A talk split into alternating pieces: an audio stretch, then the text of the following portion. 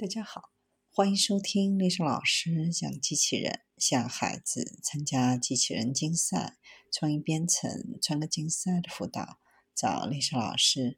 欢迎添加微信号幺五三五三五九二零六八，或搜索钉钉群三五三二八四三。今天丽莎老师给大家分享的是可针对性对肿瘤提供治疗的微型注射机器人。微小的可注射机器人可以提供针对肿瘤的治疗。从长远看，这项新技术可能会适用于对抗神经退行性疾病和急性疾病。这种微型可注射机器人通过精确的治疗，可能会彻底改变中枢神经疾病的治疗。这种机器人小于一毫米，几乎没有活动部件，可以移动到难以触及的肿瘤部位，从而对癌症和其他疾病进行有针对性的治疗。机器人的外形有点像个微型的螺钉，通过螺旋运动推入身体。为了实现这种运动，使用的是患者体外产生的磁场。小型设备的侵入性比当今使用的任何一种外科手术钻头和针头都要低得多。目前重点是开发一种治疗脑干神经角质瘤的方法。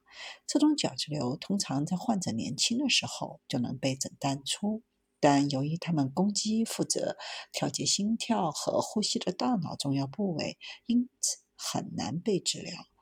未来希望系统能够穿越大脑的脑积液，开启化学疗法的新机制。通过进行靶向治疗，患者的副作用要少得多。而这些药物在静脉内给药的时候，通常会对人体组织造成伤害。由于解剖结构，目前还无法以不会伤害患者的方式到达患者脑干的中部。这样一来，就可以在原位获得较高的药物浓度，在血浆中获得的药物浓度要低得多，甚至不存在。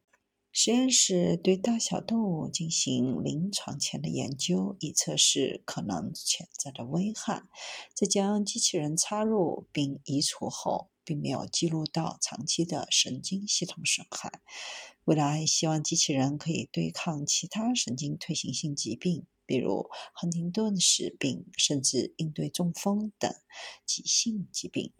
这款机器人并不是唯一在体内提供针对性治疗的机器人。二零一八年，马克思普朗克研究所宣布正在开发一种微型螺旋桨式机器人。这种机器人可以操纵眼部的密集组织。苏黎世联邦理工学院也在开发一种微型机器人。这种机器人最终可以进入血液，执行较小的操作。